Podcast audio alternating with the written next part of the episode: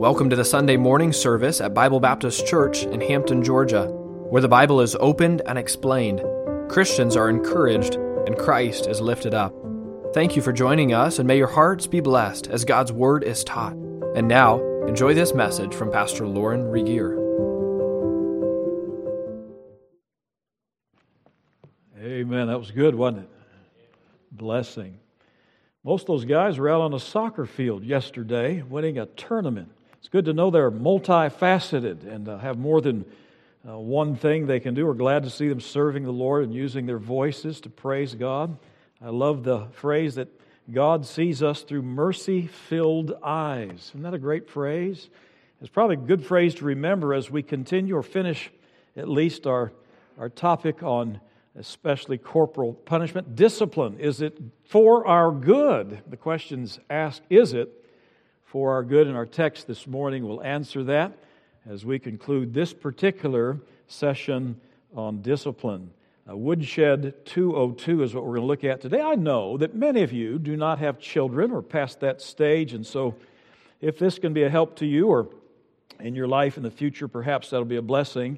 I just thought it'd be wonderful as a practical side of teaching to just help our young families, especially as they're going through it in terms of raising children for the glory of God, to bring uh, this message and fully develop it today. I trust it'll be a blessing to all of us. Father, thank you that you are our Father and that you do see us through the patient eyes of a loving Father. And I pray that we would remember that as we uh, raise our children for your good and for your glory. I do thank you for the families that we have in our church. What a joy to see them as they go through the struggles of life, raising children, trying to be the right example. Lord, I pray you'll bless them in this journey. So, so wonderful that you will give to these uh, young parents in the right time the children, which are treasures from your hand. And, and I pray that we would nurture them in the uh, really the nurture and admonition of the Lord as you call us to do in Ephesians chapter 6. Thank you for every child that's a part of our church body. We're thankful for them. Truly, they are the future ministry here and abroad, and so we're thankful for them. And Lord, we just want to please you with how we raise them for your glory. We pray these things in Jesus' name. Amen.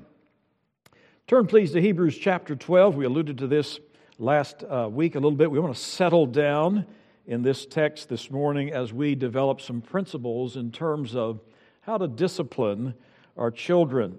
Last week, we asked the question what does God say about uh, discipline? We already noted that God has given us families, really, in our series in Family Matters, to reflect His love for the church. Our families are a portrait of God's grace, and that's really why God gives us families.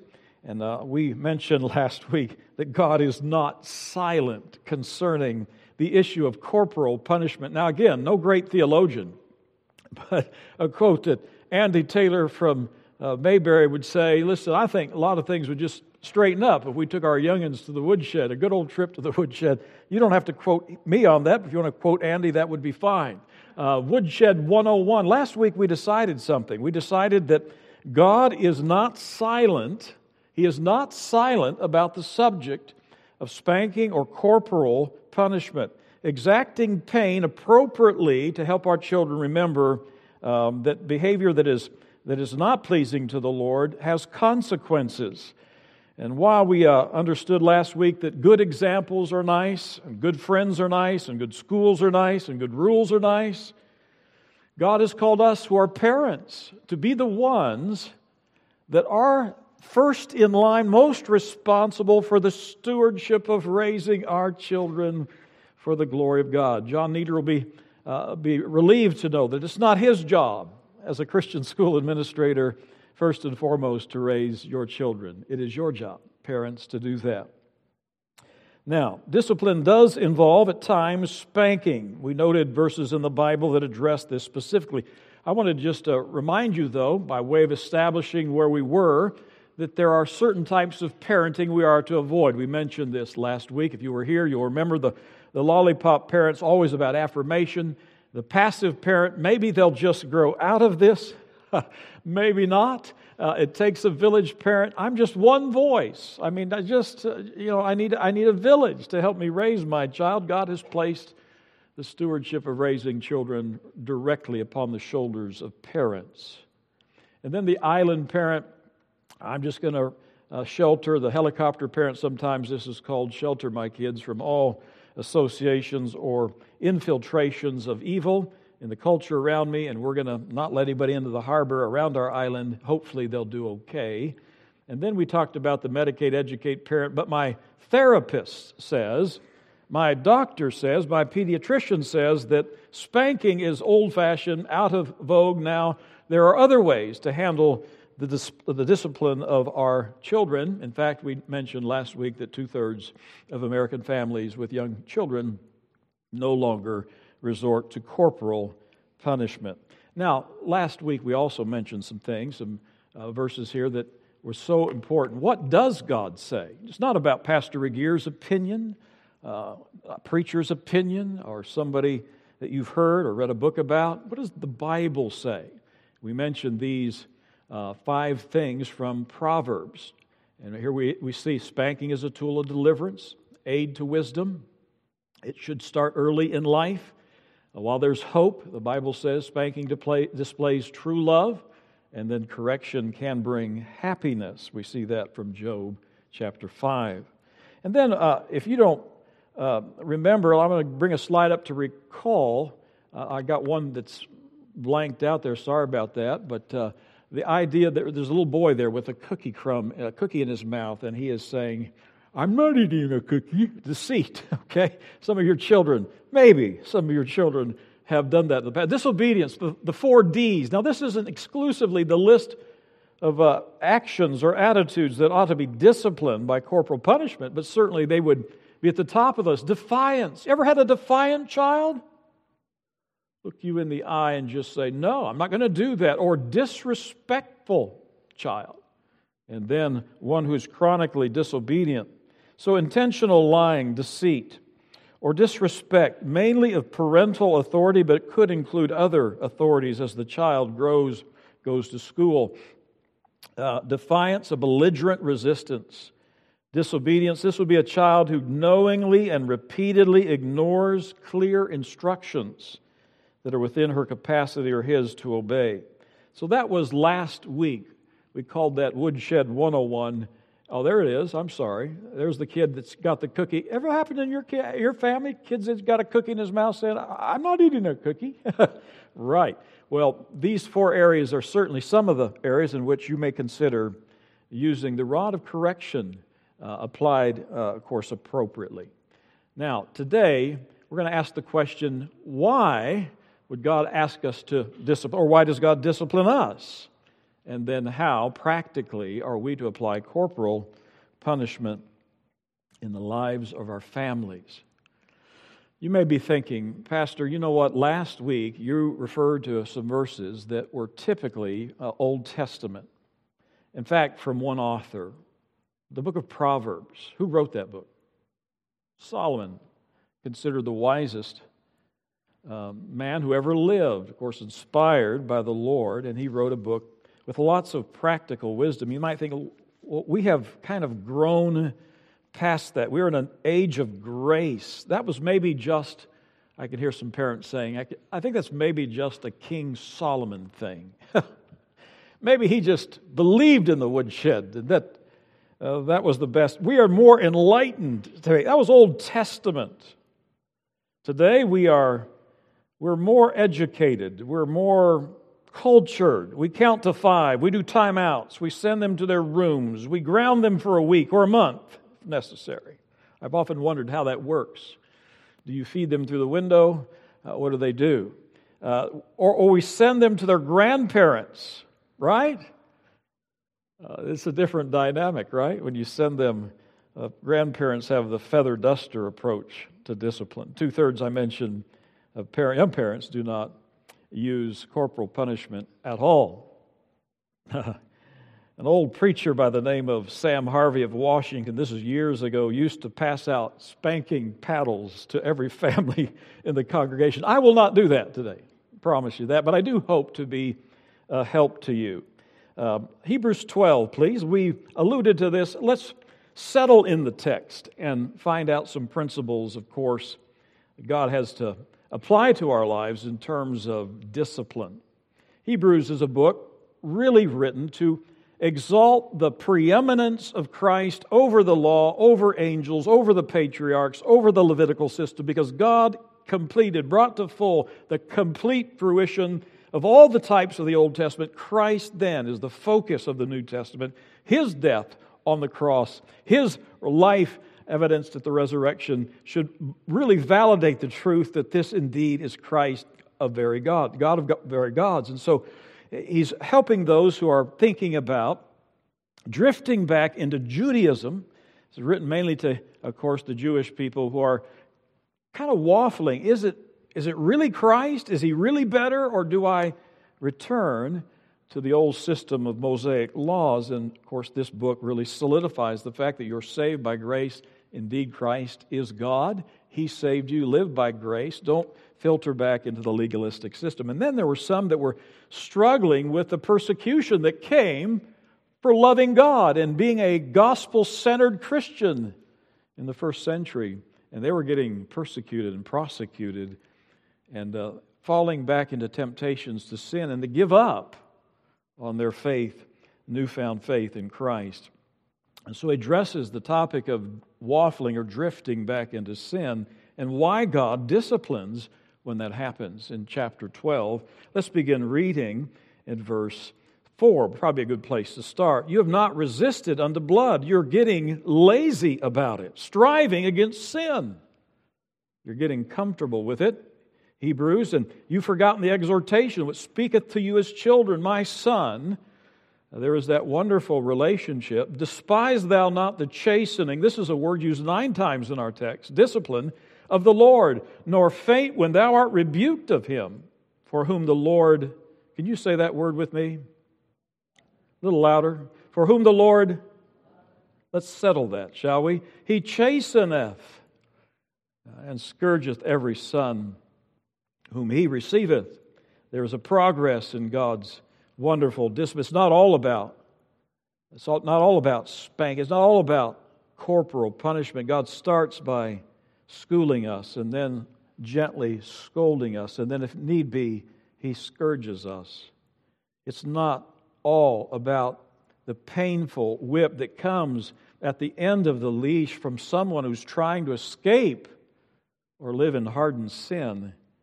But have you forgotten that God cares enough about you, which speaketh unto you as children, My son, do not despise the chastening of the Lord, nor faint when thou art rebuked of him. For whom the Lord loveth, he chastens, scourges every, not just some, every son whom he receives.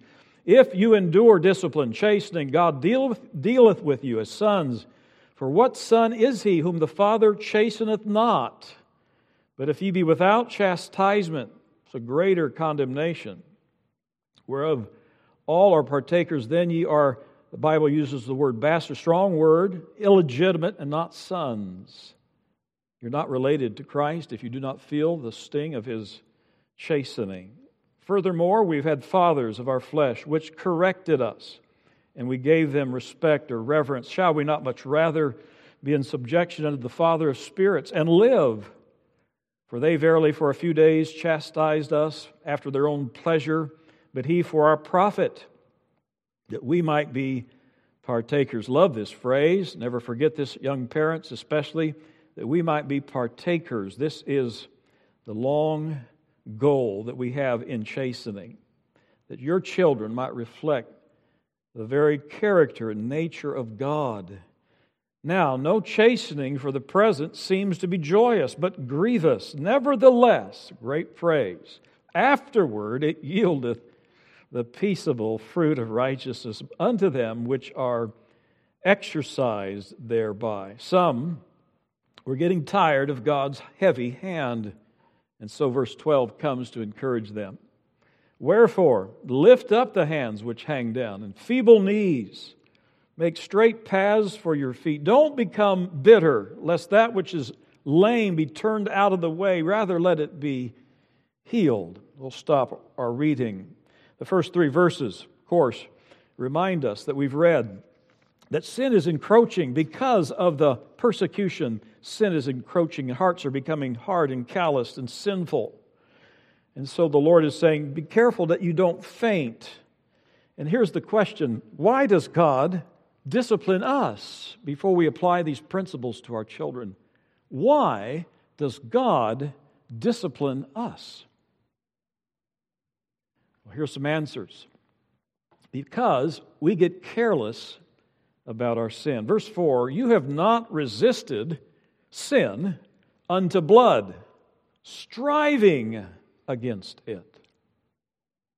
In terms of regarding sin, first of all, we're becoming lazy about it. The Lord knew that this congregation, this audience, was becoming not only resistant, but lazy, about careless, about settled for, about sin in their lives. And so the Lord would remind us often with painful terms that you can't do that. You can't get comfortable with sin in your life. Can't do that. I love you too much to allow that to happen. You've not resisted unto bloodshed. You don't have a militant spirit about the sin that's creeping into your life. You're not striving against it. Have you noticed that in your life and in mine, a tolerance for sinful thoughts leads to sinful acts, which lead to sinful habits that are life dominating? Then he says this You've also become resistant to me. Hebrews 12 and verse 5. You've forgotten the exhortation which speaketh to you as children. My son, despise, resist not. Don't rebel at the chastening of the Lord. Thinking about why should I discipline my children? Is God harsh with us? He's wanting us not to become resistant to Him, hard hearted, stiff necked. And so that's why He has to, at times, apply the rod of correction to correct a spirit of resistance. Have you forgotten that exhortation which speaks to you as children of God? My son, my son, verse 5. Don't, don't resist. Don't despise. Don't get hard hearted when God comes to you bearing the sword or bearing a, a, tool of discipline. Don't wither in discouragement or resist it when you're rebuked of the Lord. As if, folks, as if you're a target of God. You're not. Have you ever thought that those who discipline you in love appropriately, correctly, are really God's tool of love to you? They are. Uh, God does not intend to leave you alone. When God chastises you, chastises you, He is not rejecting you, but correcting you. He is hurting you, but not harming you. Let me say that again. When God chastises you, He's hurting you, causing you pain, but He is not harming you. To hurt someone without a cause or to inflict pain for the sake of vengeance or malice is hateful. But God is a father to us, so we can be sure that his chastening comes for our good. That's the really the title of today's message. It's for our good. God, for our profit, God says, to correct, instruct, and protect us. That's why we do this in regards to our children. Because we're related to them. I like we've read the verses already. For whom the Lord loveth, his children, he chastens them. What son, verse 7, is he whom the Father chasteneth not? God will not leave you. Remember what a mess you were, were in when you came to Him? We come to the Lord as the song, just as I am, I come, I come, but God in His grace and mercy as a Father cannot leave us just the way we are. Thankful that God is in the process of prodding us and moving us and poking us and at times hurting without harming us in order that we might be more like him. So it is because we are his children. He scourgeth every son, verse 6. What son? None, verse 7, that he chasteneth not.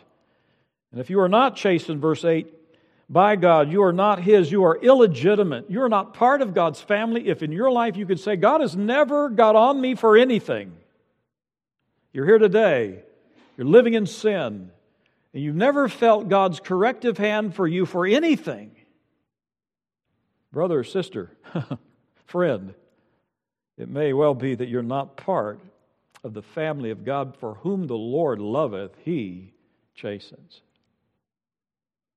The saddest thing is not to experience the anger of God, it is to never experience it. The saddest thing is not to experience the anger of God, the punishment of God, it's to never experience it. No chastening means no relationship with Him. So, why chastening?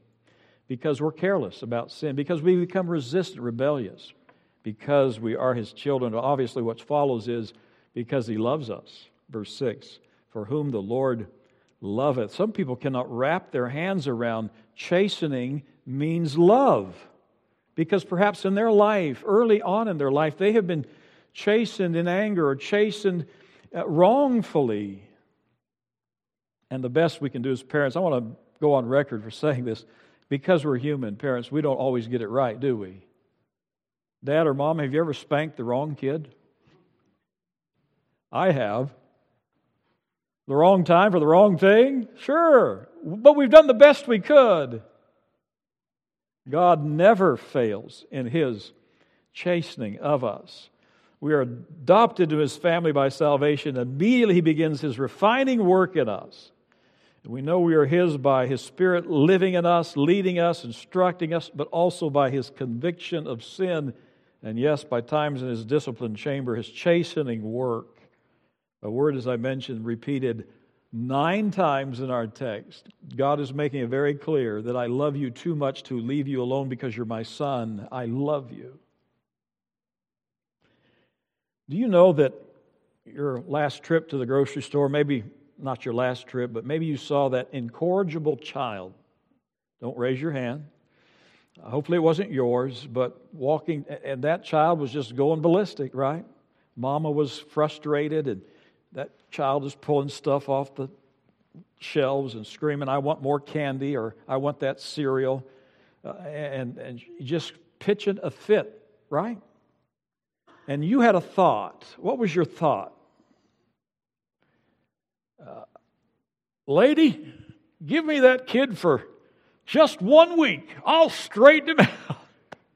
In terms of the woodshed, sometimes we'll ask our kids after passing a scene like that, when our kids were small, we would turn to them and I, I would ask the question, Mom would too, what does that kid need? More cereal? And our little kids would get eyes like this. No, Daddy, that kid needs a spanking. it's true. And that lady's probably thinking, if you were to vocalize, I'd like to have your son for a week, she'd probably said, You can have him for a year, sir, if you like to. I'm through with him. But the Lord is saying we don't have the right to raise someone else's kids, but we do have the responsibility to raise our own for the glory of God. Think of the mess again you were in when God brought you home, spiritually adopted you. He's not going to leave you in that mess. It's unnatural, unthinkable to see an undisciplined child because we immediately be- believe, uh, obviously believe, that that child has been neglected in some way uh, in order to act the way he does. What son is he whom the Father chastens? Not because I love you, whom the Father of the Lord loveth, verse 6. The opposite of, of course, uh, love is hate. To hate a child is to leave him alone in his misbehavior and his sin. To correct and instruct and punish when necessary is the height of parental love. I remember a story, reading a story about a mom who had a teenage girl who came down the steps dressed for school in something that was very immodest, and the mother met her at the bottom of the steps and looked at her and said, Young lady, I want you to march right back up to your room change that outfit. You are not going to school dressed like that. And of course, the girl said, Now, mom, everybody is wearing this. Everybody is wearing outfits like this. I'll be like weird and uh, kind of out of out of fashion. Mom, you got to let me. And she looked at that little girl and said, You're not everybody. You're my daughter and you're God's daughter, and we both agree that that's out of line. Go change. So the girl stomps upstairs, slams the door, and you hear the squawking and the squealing. And then a few minutes later, this is a story I read by a mom who had this struggle with her daughter. And she comes down, this time in tears, and she hugs her mom and said, Mom, thank you for loving me enough to say no to what I want. Kids can do a turnaround, can't they? Now, that doesn't always happen. Sometimes there's prolonged periods of rebellion. But here's a mom who understood the principle we just can't let our children do whatever they want, whenever they want, because we're responsible to raise them. So, why discipline? Here are six answers because we're careless, resistant, we're children. It proves His love, and it causes us to reflect His character. We become more like Him. That's the benefit of discipline. Verse 10 For our parents, human parents, barely for a few days chastised us by their own pleasure to the best they knew how. But God, for our profit, that we might be partakers of His holiness, His character. Glory. And then it makes us more productive. Verse 11 No chastening for the present seems to be joyous, but grievous. Nevertheless, afterward. You parents need to write underline those two words, nevertheless, afterward. Some of you are in the throes of wondering, how long will I have to do this? How long do I have to? Uh, Whitney still talks, uh, me and Robin talk about, my wife talk about the seven spanking days. How long do I have to? How quickly will they forget? Will, will they always? Will it always be like this? Afterward, after a while, the promise of Scripture is it yields the peaceable fruit of righteousness to them which are extra, that practice, or at least are a party to it. There is a goal. It makes us more productive. The word is profitable, or profitable means for our good. It's for our good. But the Lord, verse 10, disciplines us for our good, our profit. Spanking a child when appropriate is good for them when done appropriately, the right time. The Lord knows that. So that's why God disciplines us. He loves us too much to leave us alone in our sin. And there are some wonderful reminders right there. Because we uh, get careless, because we're resistant, because we're his children, and there's a relationship there, because he loves us, because we become more like him and we become more productive. These are wonderful benefits of corporal, or at least discipline from the Lord. Number two, so how, how does this work? Again, I'm going to pull some principles out, but much of what I say in the next is just practical stuff from a guy that's a little older, okay? I grew up in a home where not, not all of you did, but I grew up in a home I know that was very privileged in that my folks were believers and they practiced corporal punishment, applying appropriate pain to the soft backside where God intended, uh, not to cause welts or pain, excuse me, welts or uh, cuts or bruises, but they applied it appropriately at the right time in the right spirit to help me go on for the Lord. And that was my upbringing. I, I never, never once, never once did I leave. Uh, Dad spanked us in his bedroom, his mom, mom and dad's. I never left that bedroom after um, I got worn out, so to speak. The rod of correction applied to the, the board of education, the seat of knowledge. After that session, I never, never, never left that room thinking, my dad hates me. My dad wants to hurt me. I always left knowing my dad loves me too much to leave me alone in my sin. And there was a growing love for him after those sessions. We're going to talk about some practical things, very, very practical for Sunday morning. I realize that. But I hope this is a blessing to you. Maybe there are other ways, other twists on this that could work for you, But this is what we found to be so effective. We continued that same pattern in our house. Number one, I want discipline, or excuse me, I believe discipline done right produces a reverential fear and respect for parents. And we see that in verse 10. Um, we, are, we are chastised for our profit. And, uh, and then verse 9, backing up to verse 9. Furthermore, we had fathers who corrected us, and we gave them respect. Proper correction, rightly done with the right attitude, produces a respect in the heart of the child. And I think it's important to understand that uh, there is a proper attitude that needs to be displayed when a parent uh, disciplines a child uh, with a paddle or a, a, small, like a little, well, it's a paddle. I guess we could use this. Other things, some parents use this, a belt. My dad used a belt. I don't know that um, I necessarily recommend that, but it was always handy for him. he never had to reach far for it. But number one, we should have the right attitude. Whom the Lord loveth. If your discipline, if, listen now, if your discipline ever uh, is, um, is, is practiced on your child with any other spirit than the spirit of love and self control, then it's out of line and it will produce a child in time. If, you, if you're an angry parent that you spank uh, your child and you're just angry, you're reacting, that produces a child that resists that and resists you. Robin would often, she reminded me of this week, we would often with young children and, and Rob and I are geared a little differently. She's a little more feisty, can I say that? Uh, fiery, maybe is a better word, than I am. And, and, uh, and her, her response to the children, especially since she was a main line when I was gone at work, but um, kids can make you mad. There, we just said it. We've dismissed them, haven't we? We've dismissed them. Children's Church. They can do things that shock you, surprise you, and anger you.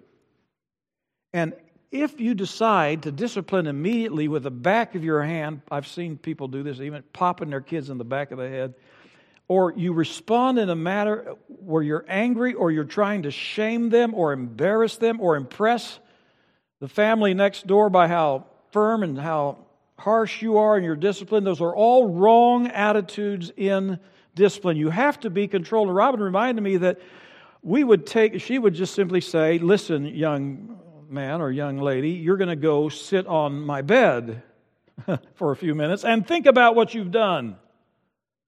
What does this do for her? It allows her to calm down herself. And it also allows the child to go into this period of, oh no, what's going to happen to me? Introspection. What have I done? And so Robin would take a minute to cool down and also allow the child to spend some time thinking the right attitude. The Bible says we are to be careful about just spanking in the wrong attitude. And we often just spout off or we reel out and, and, and, and discipline in anger. We should not do that. So, number one, you have to guard your proper attitude when you're disciplining your child. Number two, with the proper force. Chastening, verse 11, the Lord reminds us that it is not a cakewalk. Chastening, no chastening, no discipline for the present seems to be joyous. Uh, now, every child is different in the amount of force that must be rendered to bring that child to what we call a place of cleansing tears, where the will is broken.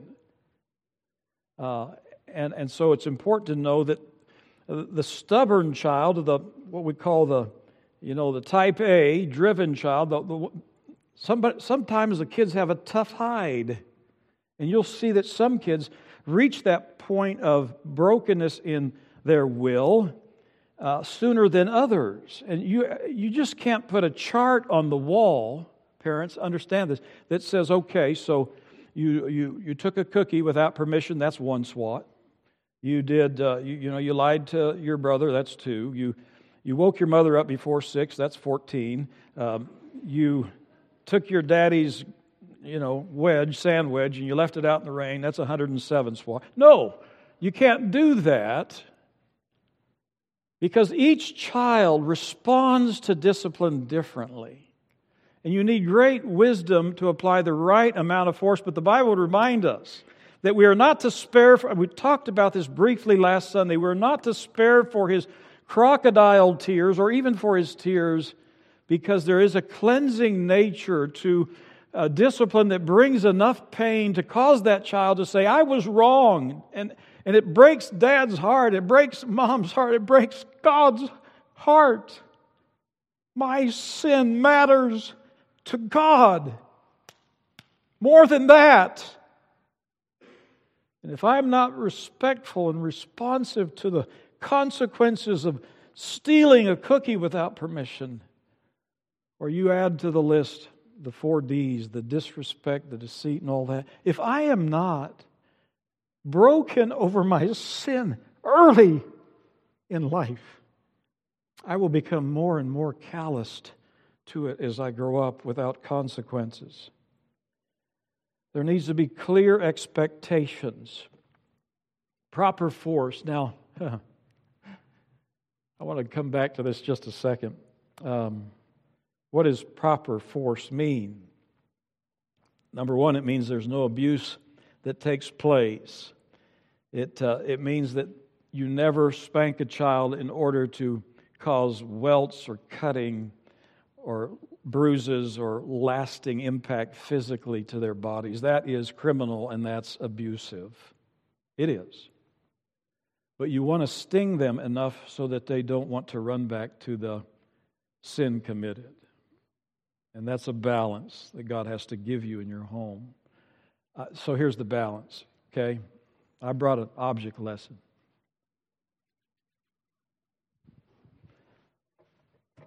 You don't want moms to spank with this. All right, some of you have a feather duster and you think you're really doing damage to your your four year old boy with a tough hide. I mentioned the kids with a tough hide and you, you chase him around the house with no, no. That he's going to laugh at you at least when he turns 14 when you try to do that little trick. That's one extreme, all right? Maybe you're the feather duster parent, grandparent, maybe. We're allowed that, I guess, I think.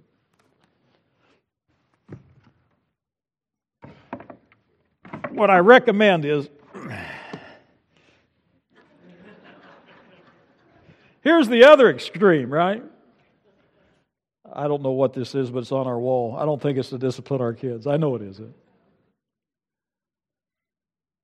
You do not want to cause even temporal or permanent physical damage or bruising to your children. But you want something that does cause them to think, I don't want to do this again. I don't. And the Bible recommends, of course, that we bring discipline to our children that causes them to know that this was grievous, this is hurtful, this is, and we looked at the translations earlier about what that word means. In the King James, of verse 11, it's grievous. In the New American, it is sorrowful. In the NIV, it's painful.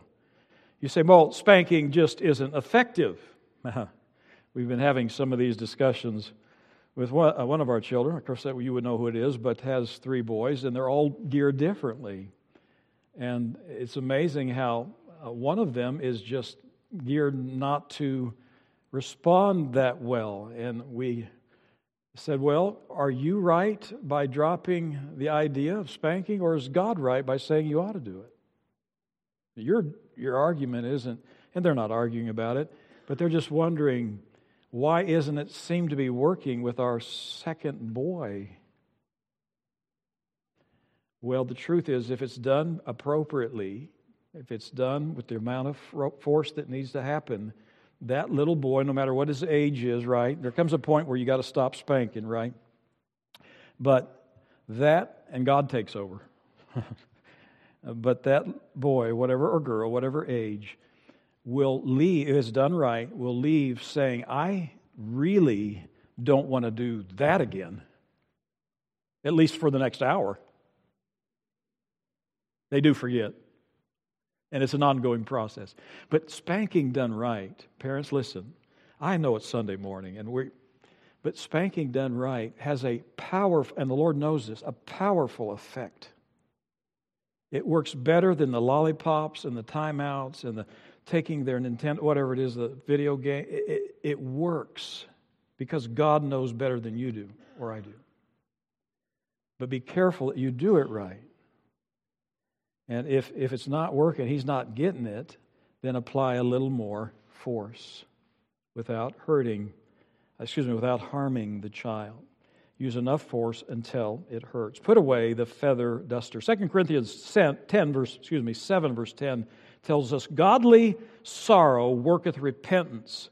It's the mindset that says, I don't want to do that again, Lord or Dad.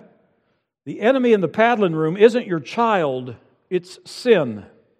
And any parent who disciplines firmly and with a tear in his eye instead of anger will find over time the child producing the fruit of righteousness spoken of in verse 11. Proper attitude, proper force, proper explanation proper explanation.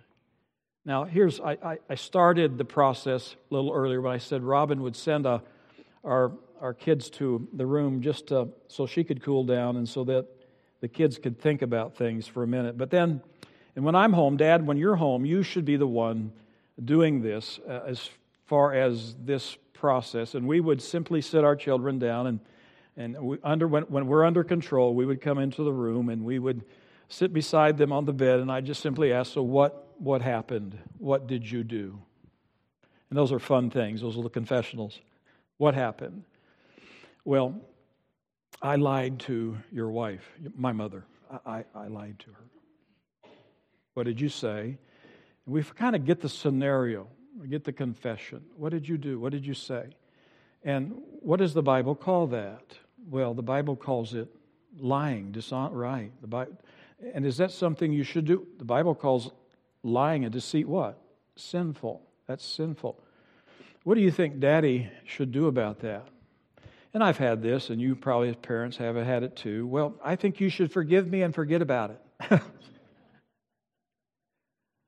uh, and I said, No, the, the Bible wants me to discipline you so that you will not run back to sins like this again. And so I'll ask him to bend over. And so his hands aren't flying around. I'll just ask him to fold his hands and administer spanking till cleansing tears come. And then I, I leave the room for a minute, let him cry about it for a while. You do not want your child to put on a performance then. Sometimes children, after you spank them, will start wailing louder and louder. And I think they want the neighbors to hear. But you come and say, no, no. Um, uh, now that happens occasionally, but usually, if spanking is the proper force, proper attitude, there'll be a crying time, a sniffling time, and then they'll kind of dry up. And you come sit beside them and you'll say this What do you think God would want you to do next time you're in this situation that you want to lie about something? Hide the truth. And hopefully the child will say, Well, God would want me to say the truth. That's right. You want to kind of help them think ahead about doing the right thing next time. Will they do it all the time? No, but you want to help them think ahead about how to change, put off, and put on. And then you're not done yet. You think, well, that's it, isn't it? No, you're not done yet. What do we need to do to what do we need what do we need to say to mommy? She's in the house right now, so uh, let's let's call her in here. And you want that child to confess his sin, ask for forgiveness, and then the last thing we did with our children is we always just hugged on them. We just hugged on them.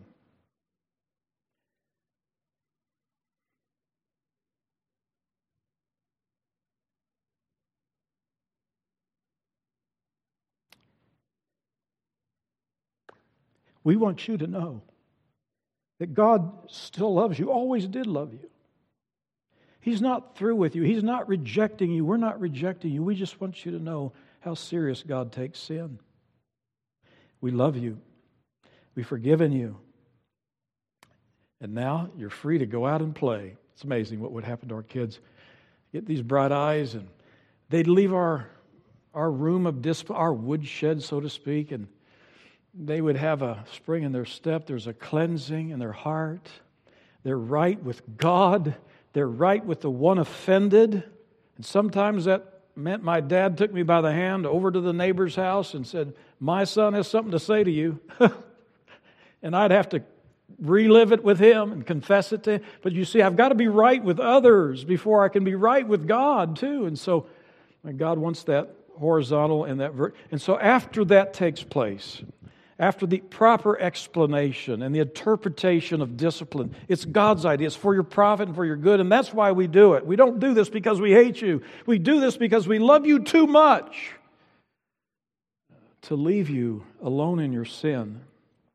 And after that process, we uh, uh, then pray for the child that God would help them to hate sin, love what's right, and with that reinforcement, there is a wonderful peace that comes to the house. The kids know, and there should be a proper explanation and then expectation of what you want them to do in the next time. So that's quickly a, uh, the idea. The proper goal is right there. I've mentioned that already, not to belabor that point. We want them to, in time, enjoy the peaceable fruit of righteousness afterward, after that long process of uh, bringing them to the principles that will help them. And then, as we wrap up today, let me just, uh, we'll put all this in one slide. And, and parents, if this is helpful, that's great. When should we withhold correction with the rod? There's, I mentioned this is not the only tool in the corrective toolbox. It is, I think, one of the most effective tools. But um, when do we not spank? And Dr. Dobson got a letter one time and said, My two year old is disruptive in church. Should I spank him for not sitting still? Another wrote this My four year old son came running into the kitchen and told me emphatically he saw a lion in the backyard. He was sure of it. There are no lions around us. Should I spank him for lying about the lion? Here's another letter. Dr. Dobson, my 10 year old's teacher called me with a concern about his behavior in class. It is disrespectful, disobedient, and he has not brought his homework nor his report card home. He found, I found out he's failed to bring his, his report card or homework home. What should I do about that? When to spank and when not to spank? Of course, we mentioned the four D's as, as a kind of a template, but spanking is not is not for childish irresponsibility. Remember that. It takes a long time for a child to grow, and sometimes are just childish. Uh, and you have to understand the difference between childish irresponsibility and outright sinful attitudes. When the issue is occasional forgetfulness, ever have a forgetful child? Now, if it becomes chronic, that's another issue. It may be that they need a little bit spurring on to remember. And then when the behavior stems from a misunderstanding, I've had that with my children, and I, I've spanked them prematurely. Then I found out they didn't even understand what I wanted. And then when the irritability is clearly an issue of hunger or weariness or other physical discomfort, Whitney is telling us that uh, one of the, of course, the youngest, when that, when that diaper is full, that baby isn't happy. And you can't just uh, translate that as, well, this is a sinful, angry attitude no, no. There, there may be some physical needs that need to be addressed, but parents do not hide sin under this very easy cloak. Well, he's probably tired. If there is indeed sinful attitudes that need to be addressed, address them. Don't completely tell folks till he's 15 and 16. Well, the reason he did that is because he's tired. Um, so be careful about running to that point. And then, uh, lastly, when the order given is simply beyond the capacity of the child to perform. Maybe you've asked the child to do something that he cannot do. Um, I remember one of my first spankings that I gave our little Whitney. Bless her heart, she's not here to hear this, but uh, she had broken all the D's. You know, the disrespect, the deceit, the disobedience, the fi- it was all wrapped up. It was a clear case. And I brought her back to the bedroom, went through the explanation things, and there was this little voice. I mean, she's so little. Little voice in my brain that said this She's so cute. She's so little. She's not that bad. She'll probably never do that again. She didn't mean it. And then the little voice said, Don't hurt that poor little creature. And I had to send that little voice out of the room, out of my brain, because there's a voice that tells me if you really love the child, you're going to correct that child while there's hope. And I mentioned this verse last week. We'll close with this. Withhold not correction from the child. For if this is, a course, King James' word here, if thou beatest him with the rod, if thou discipline him, of course, appropriately, he shall not die.